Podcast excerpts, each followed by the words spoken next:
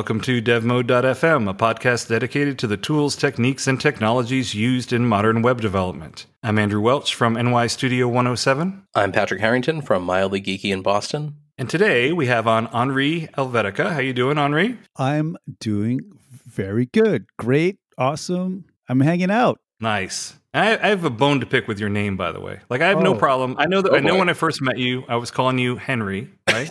Because I'm an American. But I know it's Henri. But the problem is, then it's Helvetica. So I should call you Henri Helvetica. I mean, you could, but I, I do respond to Henri, and I mean the Helvetica thing is is pretty interesting. And I mean, I unless you guys have like a couple days, I could tell you the story. Well, we're gonna find that out. But we first we gotta we gotta get you set up here. Okay? All right. So we, if you were out in the Amazon room room at the Rio Hotel in Las Vegas, Nevada, at the World Series of Poker, at the final table bubble of the Omaha 8 event, and you're facing a call for your tournament life, and someone turns to you and says, Hey, what was your journey into the tech business like? What would you say? I'd probably tell them that it started right here in Las Vegas because I found myself in an elevator during a, I guess, a trade show that I used to attend twice a year. And we're not uh, talking about AVN awards, are we? Well, oddly enough, nope. I remember I remember getting in this elevator being like, "What is going on right now?"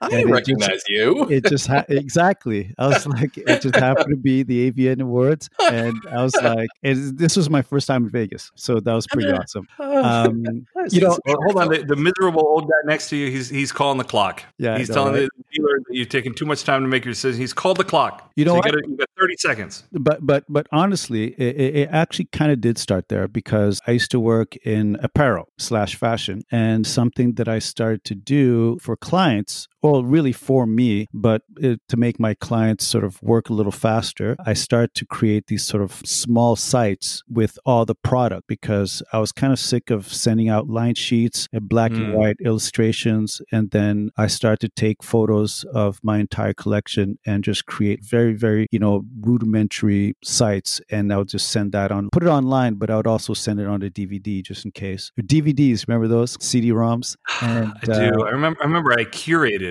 this lovely collection of CDs of all the music that I like, and I feel like such an idiot. You know why? well, just cause I, you know, first of all, I would scratch them inevitably and rebuy the same thing repeatedly, and now they're, they're sitting in a little uh, sleeve somewhere, and I, I, don't do anything with them. I feel mm. I feel dumb that I even bought them to begin with. Eh, you know, it's, it's well at this point now I could understand, you know, and I can get into that a little later. But it did actually through the apparel and and just wanting to get my clients to be able to look at product instead of line sheets. I started to create these little little mini websites, super super you know easy sites, but it kind of you know I always remembered that. that so out time. of necessity, right? So something uh, absolutely, that absolutely make your life easier easier. You're like, huh, why don't I use this technology thing and make some part of my life easier to do it? And, and actually, that kind of mirrors, if you remember, we did an interview with Simon Vrachliotis a little while Absolutely. ago. Yeah. And he kind of accidentally fell into the the tech business, you know. But I, but I think everyone kind of accidentally falls into it. If you maybe you were a kid and you know you were playing a game and you're like, oh, that looks really cool, and then you want to figure out how it works. You know what yeah, I mean? Absolutely. It, it, lots of ways you can kind of just become an area of interest for. So you were working for a fashion company and you built websites just to show off the apparel or, or products that you had. Exactly. And then how did how did you go further from there? So man, it's funny because so I was in apparel, and like I said, I'd sort of grown accustomed to creating these little these little sites and and and putting it online, but sending it off to my clients as well. And then I left apparel and went sort of I don't want to say back into music because even though I was in apparel at the time, I still had a foot in music because I mean I had the time to do it. Basically, it's one of those things where apparel you really have to be around full time. Say at key moments of the year, you have your fall sales, you have your fall and let me see, spring with the two big collections, and then the small ones were we called summer and holiday. But literally, I would really cram all my work in, say for fall, which is like the biggest sale, biggest collection probably for most companies. I really had to be in the office like five, six weeks in a row. And you know, I knew someone that was in the apparel business. Uh, she worked at Calvin Klein okay. and then worked at Donna Karan. Okay. And one I remember her telling me that she had to fly to Italy for the uh, whatever they had some kind of a line, a manufacturing line that that made some sweater or something that they had there. And she said the same sweater came off the line, and depending on the label they put on it, whether it was a Donna Karan sweater or whether it was going to Walmart, it was the same damn thing, but they charged ten times more. Did you ever run into anything like that? Oh, absolutely. You know, and and these are these are kind of things that um, some people know, realize, others don't, and sometimes they'll make small edits to the piece. You know, Mm. they'll add a little something Right. here and there, but for the most part, a lot of pieces that you see out there are really manufactured out. Right. And I'm not saying it's a case for all, but for a lot of things that I, unexpected to me, it literally was the same thing other than the label. I'm just like, you got to be kidding. It's amazing. I don't know. So how did you end up moving from apparel into then music again and then into tech? Like what what what happened? So after I left apparel, and you know, I'd been sort of considering it because it was getting a little weird on an, the economy side and even sort of on the, the commerce side. I went back into music more full time because at the time I still had a foot in music because the, the schedule allowed it. Anyone who's been into music management and running a small label, whatever, which I did, knows that a lot of times, you know, you could just put an hour here, an hour there, or just work at night, whatever. And the the apparel thing, again, it just allowed me to do so much outside of apparel because again, the hours were I mean, I was essentially freelancing even though I worked at a agency. So I went back into music after that more full time. And even though I was in music, but I was still creating like little assets and very sort of raw sites. I started to blog heavily and stuff like that too. But it was really when that was starting to get weird as well. My brother phones me up and he was like, you know, you should really sort of get back into tech kind of and or web at least and i say he said back simply because even long before my apparel days i'd been tinkering around i mean every so often i'll go home and see my parents and, and look at these bookshelves and look at all these books i was reading like css and, and js and oh man what do you call those books remember they were um, their covers look like very like mondrian Mm. you know what i'm talking about I Like, it was know- like the squares it was like colors Yeah, like- yeah, like- yeah, yeah. All right, what is Mondriani? I'm gonna. I I hope I'm not the only person listening. He's an artist and, and he produced stuff in a very like cubic kind of overlapping rectangle kind of Yeah. stuff. Exactly. Anyhow, and I'd long ago tinkered around, but it was one of those things where you know when you play around with things and you're the only one, and you're starting to you're starting to think that like oh maybe you're just a little strange and whatnot, and you don't really stick to it. That was sort of like me in the web and me and, and sort of like computers very early, even though I always kept it kind of kept it around, but I just kind of kept it to myself. I didn't really talk about it. So he thought, having seen me sort of tinker around very early, he was like, you should get back into this because things are really going. And my brother works at uh, what I'd like to call the fruit company. and I sort of listened and I kind of brushed up on web and front end, obviously. Well, that's good. At least you didn't have a brother that was just like, nah, this internet thing is a passing fad. You know? Tell me about it. Yeah. At least you didn't have a Uh, brother like that. I mean, he's a good dude. He's like I said, uh, he he sort of you know made his way up the ladder, and he's been over at uh, the fruit company for a good 13, 14 years now, something like that. So, but Yeah. when you say that you got in, get back into tech, like what, Yeah. what were you doing? Because the way that I know you, like I knew you in kind of like in passing, like we had gone to the same clubs for a while, but just said hi in passing. You know what I mean? Yeah. But where I actually met you was when you gave a presentation at the Dot All conference in Montreal. Mm, For anyone who doesn't know, the Dot All conference is a conference for craft CMS, and it was up in Montreal. And Henri gave a presentation there that was uh, connecting all the dots. I think was your presentation. Yeah, yeah. So when you say you're you were doing stuff in tech, were you doing presentation type of stuff? Were you doing development work? Like what kind of freelance work were you doing? So I started my first gig was at an agency, and I was on the dev team, and it was a welcome change because at the time I'd done so much freelance work, I was ready Mm. to get back into an office. You know, it's Like- so funny because I've I've run my own business since I was very very young, and so I've had a decent number of friends of mine that have talked to me about it. And one of the things I say to them all the time is that everyone thinks they want to be their own boss, and a lot of people realize they make a terrible boss. Because Oh, man. freelancing is not for everybody. It takes a certain demented kind of individual to actually do well at it. I think. Absolutely, and it uh, so many things can happen when it comes to freelancing. On a, I mean, ideally, you have great clients, people you've known for a while. They just need to get some work done, and it's it's very effortless. And on a less ideal situation, you're out there fishing for clients. You you, you got to get out there and see where the opportunities lay and whatnot. And and um, a lot of that is also the network you've built over time, right? So in my case, and just you know prior to web, there's so much work I was able to get done just through my years in apparel and my years in music. And those are two areas again that just constantly need little things done, big things done, and whatnot. And you know, do they know anyone that could get this done? And it's like boom, your name comes up. You know. So with regards to being at the agency, that gave me a taste of what you know, sort of like quote unquote corporate web work looked like. And then how I Ran got in, screaming. Yeah. I mean, I, I'll I'll be honest. It just reminded me of how weird people are sometimes. You Mm. know, I you know I always bring up the fact that the the the person who would sit next to me would slack me. Mm, yep. You know, Yeah. Yeah. yeah, literally. Like I could I could reach out. He was about as close to my to me as it is to my external monitor right now. I could reach out to him and just tap him on the shoulder, but they would slack me instead. Uh, I'm feeling attacked now, though, Henri, because my wife and I sometimes text each other in the same house.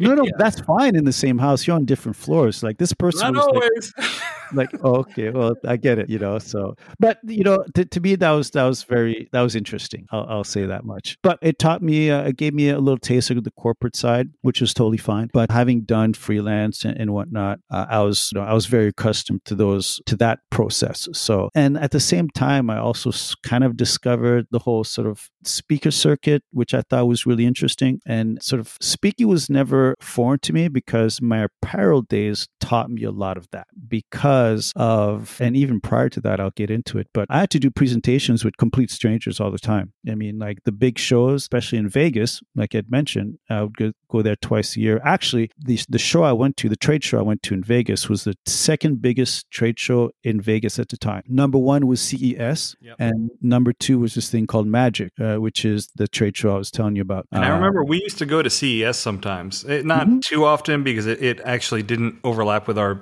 business that much. Mhm. But CES was, uh, we were joking about it before, but for a number of years, it overlapped with the AVN stuff that was going on Mhm. there. Yep. And I swear, I think that was coordinated. You know what I mean? I really do. I really think it was. I mean, see, I mean, Las Vegas, they have their own little, you know, AVN thing happening daily. Sure. You know, uh, if you remember, because it's like you could just walk out of uh, of uh, any kind of you know trade show and yet people there waiting. Yeah, but it, it's know? not legal. I mean, they, they figured it out, Right. You know, Right. They got Uh, the system down. Yeah. Exactly, exactly right. But as I was saying, it taught me a lot. So when it came to just presenting to me, I was like, oh, this is no big deal. You know, I've been in rooms full of strangers that probably never run into again. And on the web in tech, it's like you actually would run into these people again. It's kind of like, oh, okay, I haven't seen you since such and such. That was never a big deal in my head. And then, you know, the freelance work I did was very some odd little clients here and there that just wanted to have their sites looked at because that's when I really start to get into the performance bit. Mm. And that was super interesting, right? Because the way I discovered it was just really around, uh, I think it was around the time that the iPhones were starting to promote like their retina screens. Mm. And I was like, retina screen, what's that? And after I understood what that was in terms of like images and pixel density, and I was like, oh man, this is going to be weird on the performance side. And I started to attend a performance meetup in Toronto. And that just, boom, I was kind of hooked on that side. Yeah, because that's Uh, what I know most. I know most about you from is that you organize a couple of local conferences, right? So you organize the Toronto Web Perf conference, and I, I do want to get into you with that a little bit later because it takes a certain kind of psycho to get into Web Perf. I know because I'm one of them. absolutely. And then also you organize the Jamstack Toronto conference, but also you came out of nowhere and then you're presenting at just all of these conferences all over the place. Uh, What i- is this? Is this a result of your people skills in terms of being really good at building a network and, and connections and that kind of thing? And is it intentional? Do you prefer organizing the the meetings and presenting at conferences as opposed to sitting in a cubicle and, and hammering out code? Fantastic question, and I'm probably going to say yes. Mm. And uh, and I'll tell you why. You know, attending the meetup was really interesting because it was like, oh, I can show up here and learn stuff Right. and speak to the people who are actually sharing this information. So if I have a question, it's, you're right there. And on top of that, I'm hanging out with like minded people. Right. And so that was a completely different sort of experience for me on the tech side because I still remember this person who was like, Oh, you need to go to these meetups. And I remember my first meetup, which was not the performance one, but just the first meetup in general. I remember looking around the room being like, Oh, wow, there's a lot of people here. And the music side of me also informed me that when you have a lot of like minded people together, like there's an opportunity to do something. Mm. And so, you know, as a music, you know, if I'm a musician and I don't know, I do Rush covers and I find out that everyone in this room or like 75% of this room are Rush fans, it's like, I need to do something right here. hmm And so with the meetup side, I think that informed me that there were probably opportunities to just organize or, you know, sort of like harness this community and, and do something later on. So I was just sort of, I was starting to attend meetups, obviously to learn a little bit of stuff, but also just to kind of like understand the ecosystem. Mm. So I would jump So, around. so that's really smart because I've heard people that have started podcasts and they're like, one of the reasons I started podcasts is I could I could bring in experts and they could teach me stuff, right? In- Absolutely. Right, and it sounds like you're kind of like you kind of doing the same thing here. You're like, "Hey, this is great! Like, I can Oh, use my people absolutely. skills to get everyone together, and then I can I can soak it all in." Right? Absolutely. You know, because there there's certain things you're going to realize. And it's like, I, I would tell this to juniors or newcomers, you know, there are certain things that you'll realize you're, you're never going to come across if you just do what we call in French the métro boulot dodo, which is like, you know, I get What'd you up. call I- me?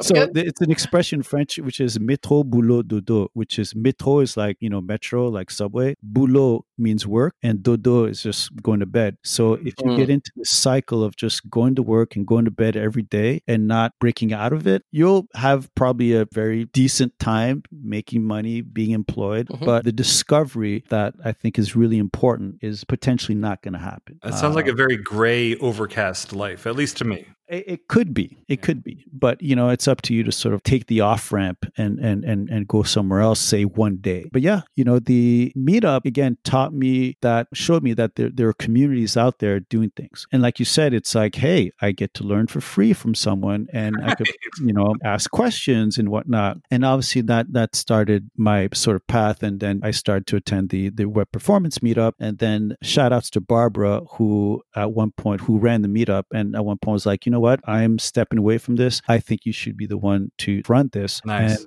I was like, let's go. I mean, I'm I'm with it. So you do that Yeah. little, you know, that little swap on meetup.com and, uh, and it, I became the principal uh, on uh, on that. But you know, to me that was still kind of small fries, but it was the opportunity to sort of now join a small group of meetups around the world who all knew each other and it's like you start to trade stuff, you know, information. It's like, hey, this is conference coming up. You should go check it out. Hey, there's this conference over here. Here's a ticket because I have one from being in this sort of web perf community. And I start to realize it's like, hey, you could sort of really do something with this. Yeah, mm-hmm. but Henri, every seed starts small, right? And so I don't think it's anything ever to be any number of things that I've worked on. They all start small, right? Mm-hmm. it's, it's up to you to put the curation and the caring and the work in to make them grow into something. But I think it's incredible that you mentioned Rush covers. It is incredible that you Why? did that. Okay, because okay, so Rush was a band that my brother used to listen to when he was growing up a lot. Okay. And they have a famous song called YYZ. Of course. And I've known I've known this song for for decades. I've known this song. Literally today, I realized, oh shit, it's called YYZ because that's the Toronto airport code. Oh. Ding, ding, ding, ding, ding. Huh. And Rush is a Canadian band for anyone that doesn't know. I knew this song for forever. It wasn't until today that I was just like, holy crap. And I knew that YYZ was the Toronto code because I've flown in and out of Toronto many, many times. But oh, here's Oh, the here's want the to blow your mind some more? Okay, do it. Blow it. Do it. So you remember the song by heart, right? Ding ding ding ding ding ding ding Yeah. ding ding ding. Yeah. Dude, that little that little bell, the triangle,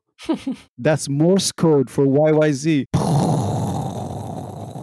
That's incredible. And I'm going to blow your mind even more. Uh oh. Even more. Do you know why the Toronto's airport code is YYZ? Oh wait, I may know this. Uh, hold right, on, hold so on, hold on, hold on. I'm- Anyways, I'm uh, I'm going to tell you because it relates to what you just said, and it's going to minds are just going to be exploding everywhere. Okay, so first of all, all of the airport codes in Canada start with a Y, right?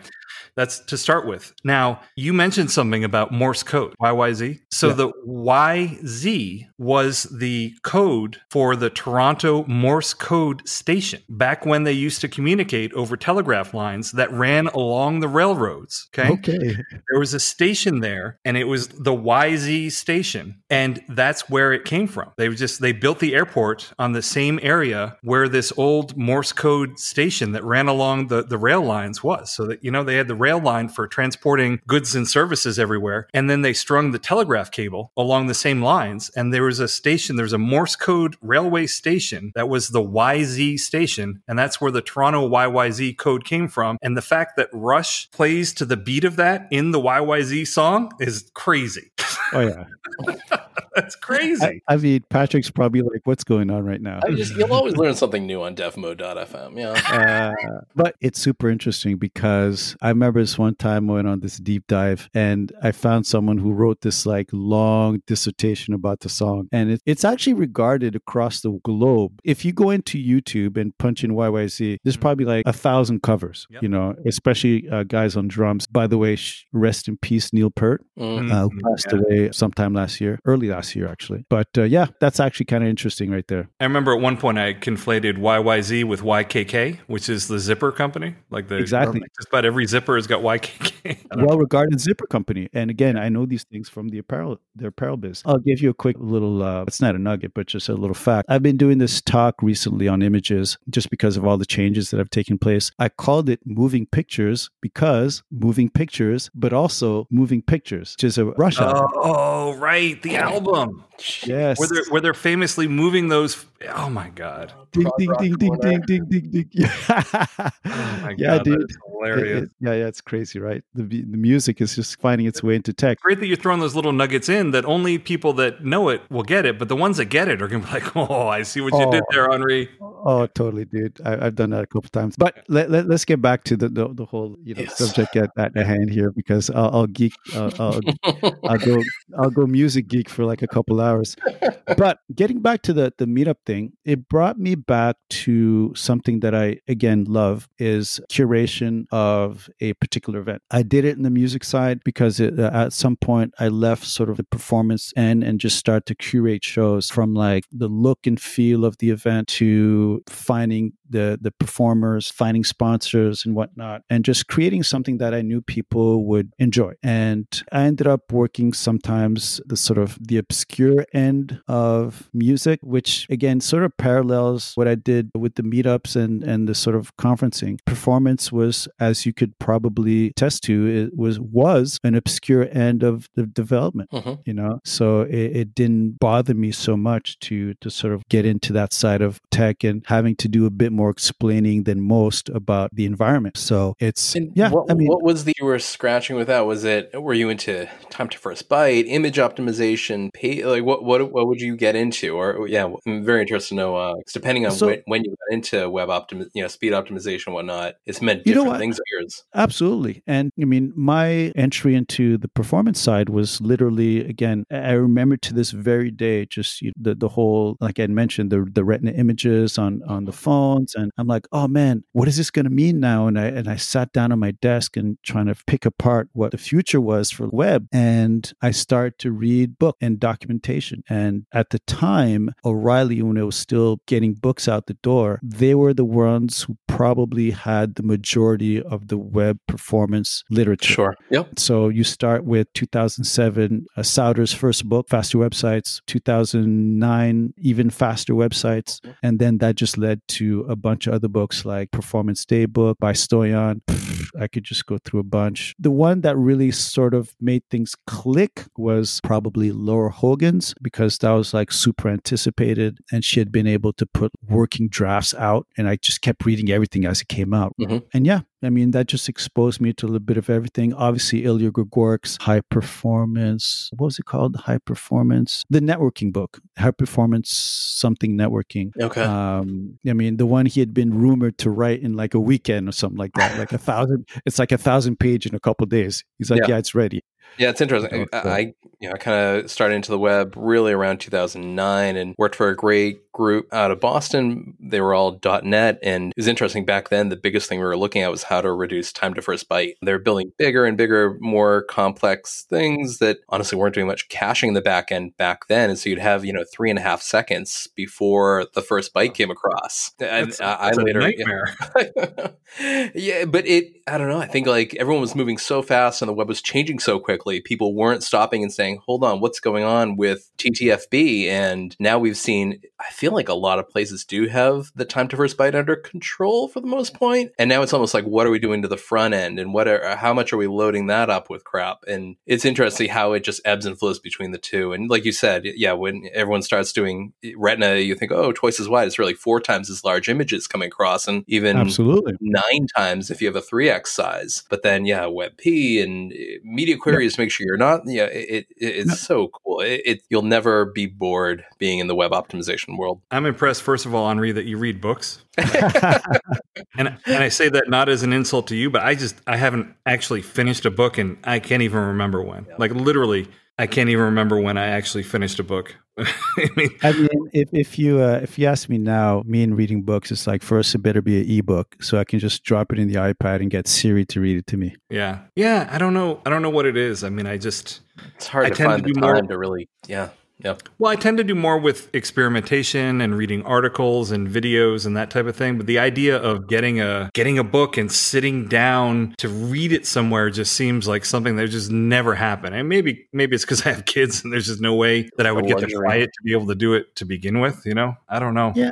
I mean, at the time, it was super interesting because it, it was like, what is this performance stuff? And so you're excited. And on top of that, O'Reilly, they had the Velocity Conference, which was a more or less performance conference when it first came out. And they also had, if you remember, so obviously, if you went to the conference, you got you had your ticket and you can go and check out all, all the talks. But they also had, I guess, maybe about an hour, a bit of content that would stream on the web for free. So they had all these lightning talks at the start of every O'Reilly Velocity conference, and I would watch those. So that's how I, I saw obviously people like Souders and, and Bruce Lawson, who had spoken there a few times because at the time he was working at Opera. So, I mean, the performance end was really interesting because it was assets. You know, we're loading assets. We're talking Mhm. about, we had these stopwatches in our hands, like, okay, how fast is this going? And then it, it, it also opened us up to the browser conversation, right? What's the browser doing? What are they implementing? What APIs are coming out? Which is why from time to time you'll see them on Twitter say, browsers are awesome. If things are loading fast, yes, developers have a say in it, but go thank your local browser engineer because they're hard at work. And I want to see if you found something to be true. So one of the things I've done a ton of performance work in my day. have? Yeah. And one of the things that I found to be true is that there aren't a whole lot of people that are coming to you and wanting to pay for it. I think that it has gotten better recently, but web performance,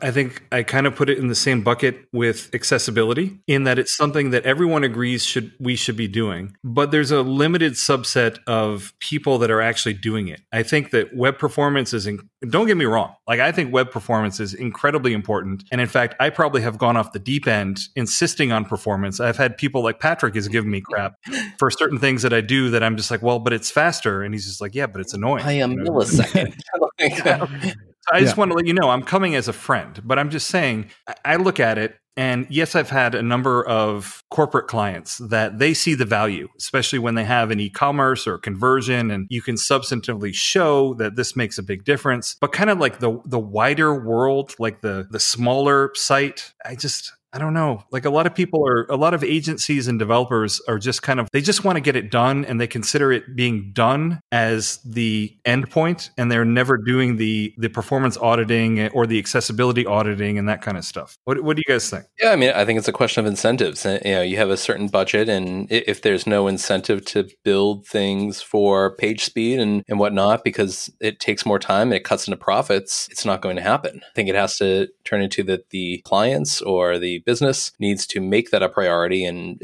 I think e-commerce businesses, you'd see it a little bit more. You know, there's so much research about what even a small delay can mm-hmm. do in terms of conversions. But yeah, it becomes a, you know, I was an economics major, it becomes a question of incentives and where are people going to put their time to be able to get things to completion and get things done, move on to the next project. And if they're not being paid to make sites fast, they might not make sites fast. Yeah. Hopefully they do. And I think everyone wants to do a good job, but it, everyone has a, a limited amount of time to complete a project. And if it turns into, okay, the client is asking for this feature, it's going to hurt the page speed, but this is going to make them happy and they won't notice a quarter second change in that load time, they're probably just going to put in the feature. Yeah. You know, I agree 100%. And as you said, clients aren't necessarily inclined to sort of pay for it. And it, it's funny because as I discovered web performance, I, I discovered accessibility as well. Mm-hmm. And and again, kudos to the Toronto Accessibility Meetup group because it's probably one of the better ones across the globe just because of how involved they are with the community and the people who run it. But I sort of chose the the, the performance path because I was just like, oh man, I got to pick one or the other, and I just really want to get into the, the perf a bit more. But at least on the accessibility side, you actually have the law. And at some point, you have to face accessibility. That's Maybe. without a doubt. hopefully. Uh, I mean, hopefully. Yeah. I mean, you, you could sort of, you know what I mean? Like you could sort of dance around and hopefully, you know, no one knocks on your door saying, hey, this is not. this is the accessibility police exactly. yeah, exactly. I know. But yeah, you know, it may be a lawyer saying you, you've been served, and it's happened Absolutely. to Target. It's happened to other big organizations, and that can be Absolutely. Some, yeah, Absolutely. Yeah, that can at least open the door to making sure people are thinking about it. If the you know the specter of that. Certainly, so I'm not. You know, I'm not saying the business isn't there, folks. Like I know Harry Roberts makes his living doing optimizations, and there are a number of other people that literally make their living as a freelancer doing web performance stuff. Like I get it. Yeah. I'm just saying it's not like I don't have clients beating down my door. So one of the things that I have done is I have tried to educate clients on this is the profile of your site in these various performance tools. And, and then I have a, a benchmark that I can show them the work afterwards. And they may not understand what I did, but they can see Google says that it went from a 54 red to a 98 green, you know, and they get that that means that Google is saying this thing is good. And I found that as a selling tool is education something that we as developers need to be doing, Henri? Certainly. And I was actually going to follow that up with uh, I, I, think the web performance is certainly, I think, has been sort of, I, I shouldn't say ingested, but the way I think I sort of discuss web performance now is more on a best practices level and make it so that it's like you have to specialize in this. Like you can if you want to, but I think in today's age, in, in 2020, considering how the web is being consumed, I think web performance is best discussed as a best practice. Like, hey, make sure your assets are like this. Make sure you don't do too many requests. You can go through a list of stuff and then you can get pretty granular about it. But I think there's a level where it's like if you have this kind of understanding about web performance, because it really is a best practice, and then you can get into the other stuff a little later, like the deep diving. And I discussed this, I remember at, uh, where was I? Oh, I know where I was. If I look at this stick right here, perform, performance now, because I'm like, say you have a prolific uh, laptop cover. I, I love the, exactly. the, details you have. Yeah, the, the, Performance Now conference in Amsterdam. Again, a conference dedicated to web performance, which aren't very common these days, despite its importance. But uh, Tim Kadlec had asked me what I thought was a considerable advancement or what I was pleased with with regards to web performance. And love it or hate it, I believe that Lighthouse has had had a tremendous effect mm. on how people look at performance. You can go into Twitter right now and people are going to, some are going to pick it apart. Oh, it's not this, it's not that. But it had people thinking about it and it had people bragging about it. yeah. Know? And, and, and, I mean, as Andrew said, I, Andrew, I fully agree with you. I think as a sales tool, if you ever want to get in the door, and I mean, unfortunately, there's a lot of people that are serving up less than productive emails saying, Did you know your site is scoring this? But if you're already yeah. started, if you have a warm lead mm. and you can show them, Hey, here's your site, it's it's marking, you know, it's 15 on Google Page Speed Score, which Henri, you know, now I'm sure you know now uses Lighthouse behind the scenes for everything. Mhm. You can Mhm. say you're scoring 15. Here's a site I just wrapped last month. They have a 94. Right. Eh, you know, eh, and here's all the research that shows that this might be affecting how high up you are. You're like you're at the point where it's actually pushing you down. Google's not indifferent about you. They're actually penalizing you. That could Yeah. definitely perk someone's ears up and get you saying, well, wait a second, why isn't our current developer, why isn't our current agency raising this flag and why aren't they able to hit these numbers? And and they might have no idea about it, right? That's what makes it so powerful is I that they don't do, have to though. I- I- understand. so many times the CEO lo- like they get that link, they find out, and it becomes uh, uh, could use salty language and you know, you know uh, a measuring uh, competition to see like, wait a second, why is my website here? My competitor is here, and what? No, you're I right. 50? You're right because it, it takes a certain kind of psycho to be a CEO of a company, and you do have to have that competitive nature in you. And I have love definitely metrics. that same thing where if you can show them that they are beating, you know, Jim Joe Bob's shop down the road, they love it. You know, they absolutely love it. And it's the kind of thing like if you go to the doctor and they they take a number of measurements like blood pressure and cholesterol, and you may not really know what everything really means, but if they show you that it has improved over time, you get that, even though you don't understand the, all the science behind it. You know, and Yep. it's kind of the same thing here. Absolutely. And as you had mentioned uh, about the emails, Patrick, I think there's a particular way of approaching this because I think also something that was taking place at one point is that there was this sort of condescending nature to our performance aficionados, the way we would talk about how bad certain sites were. It came off as like, it's almost like cancel culture. It's like that Mhm. site, no, you don't want to mess with those guys. Look at that score. You know, they're, they're scoring nine. And it's this. And it, it was never like, hey, let me give you a hand with this because I think that, you know, if we would, you know, if we reduce these requests and, and cache that and yada, yada, yada, we can get our scores up. And I never forgot this once a talk I gave. It might have been a lightning talk too. Someone came up to me afterwards. They're like, hey, dude, you know, I really enjoyed that performance talk. I'm like, oh, thank you very much. You know, yada, yada, yada. We're going back and forth. And he told me, he's like, hey, I usually don't sit around for these talks because all they do is attack and they're never really like, hey, you know, this is how you can improve and X, Y, and Z. And I never forgot that because he was like, a lot of these performance talks, tone is off. Yep. And I was like, bing, you know, right. and So even though I didn't think I was that dude, but I was like, I want to make sure I'm never that person. So I was that person, mea culpa. I'm going to come out and I'm going to say it right now. I 100% was that person because, I was too. well, let me, let me give you my background. So I was actually a photography major in college. Mm. So we, you would get projects Mhm. and you would have crits where they were called critiques, where whenever a project was done, everyone put their stuff up on the wall and everyone just tore it to shreds. you know, typically is kind of what it was, right? yeah, yeah. but it wasn't it wasn't mean spirited like no one was doing it to stomp on you or whatever but it was very critical. And there were there were some people that left the room crying sometimes you know because they would put a whole lot of work into it and it would just the professor would just tear it to shreds and and, and stuff like that. And so that's kind of where i was coming from. Is we there was a, a channel in a slack where people would post work that they had just finished. Mm. and i would jump on it and i would start i would start running all the tools on it and i would say oh you could improve it by doing this. You could improve it by doing that and at some point you know someone talked to me on the side and they're just like andrew they're, they're not afraid to post their website if it's not a 91 plus. yeah Literally, you're- you're- it was the like- someone posts in the Craft Slack announcements board, and Andrew comes in with, "Here's your Google PageSpeed Right. and uh, inside Right. score And- if you didn't already know it." And I want to be clear, I was not, I was coming from a good place on this. I thought, I was like, I'm doing everyone a favor, you know? But that is not how it was perceived, right? So people were just like, oh, you know. And so the person took me aside and was just like, Andrew, I know your intentions are good, but people are not, even though they say they're looking for feedback, because that's what was happening, is people put in, any feedback welcome. And he's like, even though people say they're looking for feedback, they don't really want it. And in addition to that, you should be charging for this advice that you're giving them, you know? And I was just Mhm. like, you know what? You're right. Like I, I'm trying to do this from, I'm trying to come from a good place from this stuff, but I don't want to piss people off. Like that's not my goal. The biggest thing And there is you're also- is in and you're public, yeah, correct in private. Like, yeah, you know, yeah, a, a DM might help people and say, "Hey, you know, here are some ways you could improve your score," but Right. doing it publicly can, yeah, rain on someone's parade a little bit, even if that's not your intent. And even now, even when people are like, please, you know, give me criticism on this stuff, I'm just like, I mean, if you pay me, you know?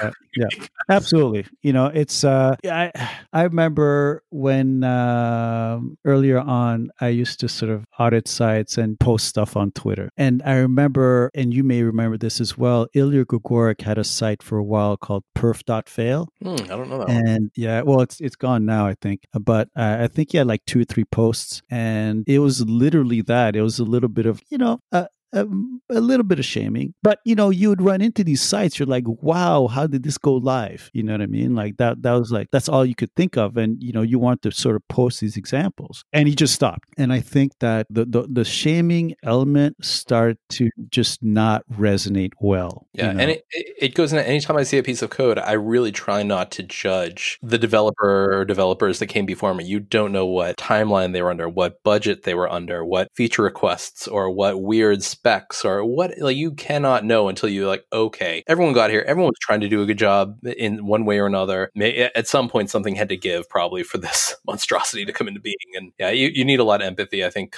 looking at other people's work. And also, when someone presents, I mean, the big lesson for me was when someone presents something, even if they say that they want feedback, they probably just want to hear a nice job.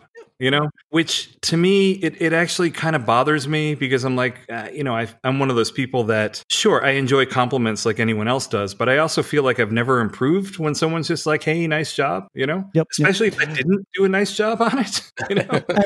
I, I, I think for the most part, people say they can handle criticism, but it's tough. And I mean, I- I'll be the first one to say I can handle it. I think, you know, my dad taught me how to, Mm, and uh, you know what I mean? But, I know what you mean.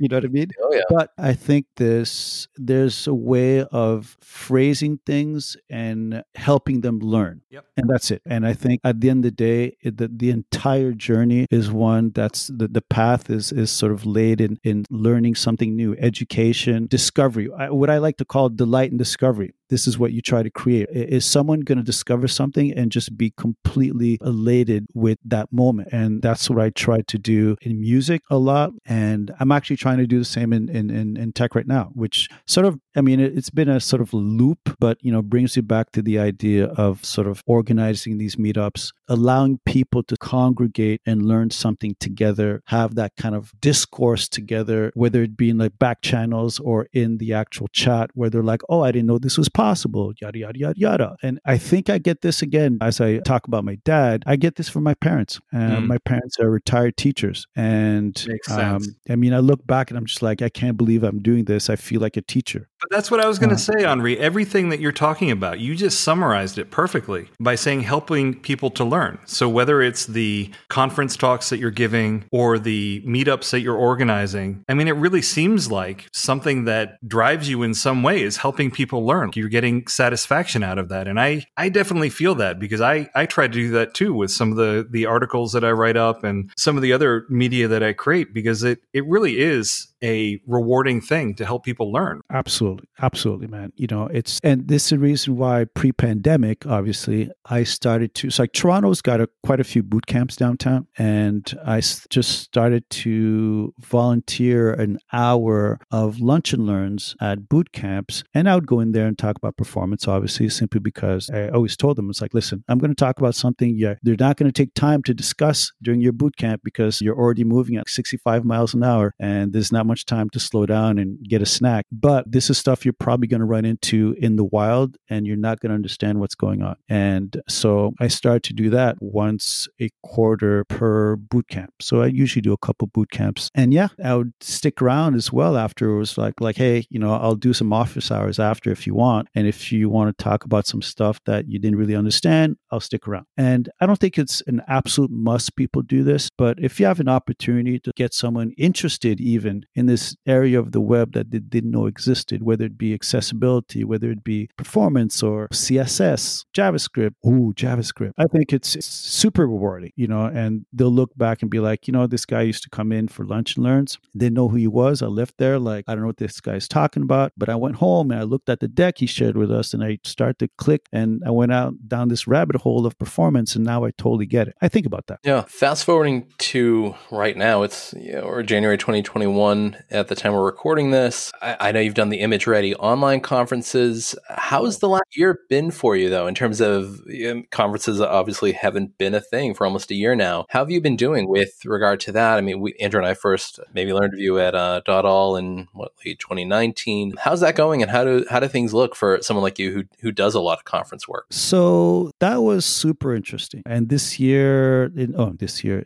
2020 is one of those. Uh, into, all just blurring into one long. Yeah, exactly right. 2021 is really 2020 prime. It was definitely weird slash tough at one point, and it was just on on so many levels. Just even like from a personal to just professional, because I always bring up the fact that first of all, I had a hard time bringing it up, but at one point, I remember stepping out of my house and just looking down the street, and it was so dead empty, and just mm. I felt like I was looking at the rest of my year, and this was like end of March maybe, and I had I, I was just sitting there shrugging. I'm like, I have no idea what's happening, and and no one else did. But as a freelancer, you're just like you're literally like I just dove out of a plane, and I don't even know if this parachute works. Yeah. But slowly but surely, things kind of came around. I, I, suddenly some emails came in, some calls came in. Obviously, the stuff was being done online, and it was a lot different. I had some a little bit of writing commissioned, which I've always wanted to get back into, but I'd done so much writing previously that in music specifically that I always felt like, you know, my pen was out of ink because I'd start writing that. I'm like, oh, I can't finish this. But that's something I'm trying to change. But I was able to manage. And there are some people out there that I've definitely shot some emails to thanking them and they probably don't know how much it meant. But yeah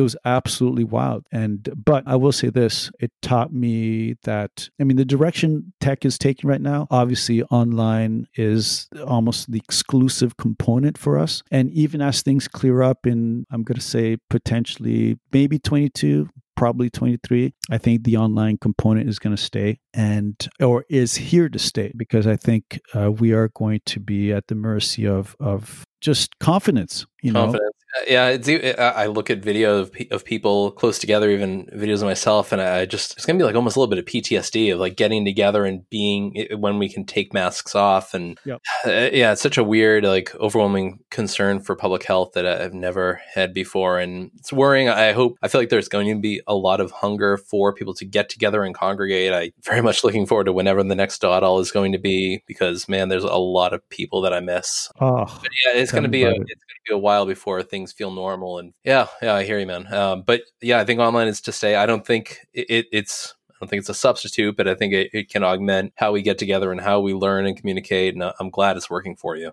I mean, it's it's still an experiment, right? Because so something that again the, the music side taught me. I, I worked with a, a division of Red Bull called RBMA, which is not really around anymore. So it stands for Red Bull Music Academy. For any of the academics out there, I could tell you all about it, but I won't. one, one thing they did, though, was very early, and I'm going to say long before anyone, they believed that the web was going to be a massive portal, and they started to just record their lectures and put them online. Mm. And at one point, you're like, ah, oh, whatever, I can, you know, watch it when I want to, but, you know, you didn't really pay attention to it like that. But what they did was really doubled down on the production value. They believed that when you went back to watch it, it had to be the fidelity had to be there. For sure, audio and certainly video if you could. And if you go back and watch some of the early videos, it's like 4 3 resolution. I mean, um, 4 3 uh, aspect ratio. Aspect ratio, yeah, and whatnot. But the fact is, at the time, that was fine. Right. And the audio was still stereo and whatnot. But as time went on, everything was like crisper and they had like the booms in the cameras and the audio was crisp. And it taught me that this is where things had to go if you had to create online content. Mm. So last year, in, in, the middle of the crisis, you know, people are like, what's going to happen? What's going to happen? And I'm like, listen, the online is going to be here. It's going to stay. You have to work on that content. So it's going to have to be crispy videos. It's going to have to be good audio quality, you know, so that when people are watching it, they're completely engaged. It's not, they're not in a closet with an echoing microphone from your laptop. And people are going to have to make that investment, you know, yeah. because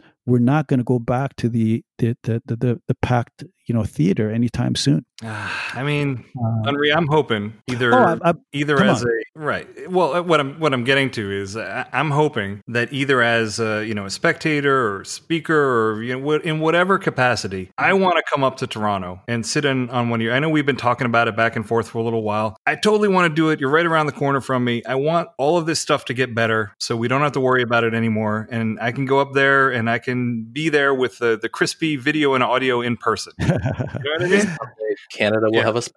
it- you know, I don't know if you remember, but I think we almost had something scheduled right before Yep. the everything hit, and you got a little busy, which is totally cool. And then after that, I was like, boom, it's over, you know. And and yeah, it's going to be weird because again, you know, we like the classic meetup takes place at an office, but are they going to let you in now? You know, the likelihood is not. Yeah. And for anyone who's really entering tech right now or who has been in tech and hasn't really experienced that conference, the camaraderie that takes place, that alone is, is worth being there. Yeah. Well, and I still hope we can do it. I think that about wraps it up for another episode of the DevMode.fm podcast. All to have every episode sent to you, subscribe to our RSS feed. I'm reading this from memory, so I have no idea whether Patrick actually trimmed it down or not. But please give us a like, give us a review. And for the DevMode.fm podcast, I'm Andrew Welch. I'm Patrick Harrington. And thank you so much, Henri Helvetica, for coming on, man. Hey, man, thank you for having me. I know this, uh, we sort of went around in a bunch of circles, but hopefully people caught something from that. I'm hoping so too.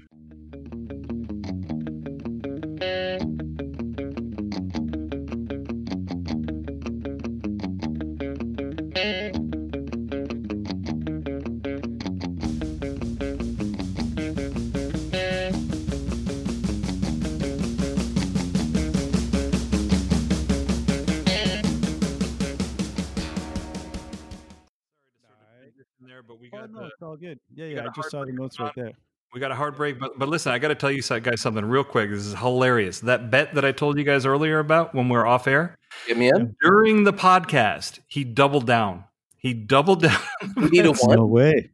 so now now he's uh, handing me a thousand dollars. Apparently, I was going to say a grand now? yeah, yeah, yeah. yeah. Wow. Okay, Wait, Stop That's so amazing. is that mean eighty to one odds? Uh, no, Or no, or no. no, no, he increased it to a thousand. He's taking a thousand. It's, it's still forty. still to one. forty to one, but he's increasing the amount of money. He's doubling down. Well, He's- tell him if you want Wow. looking for more action.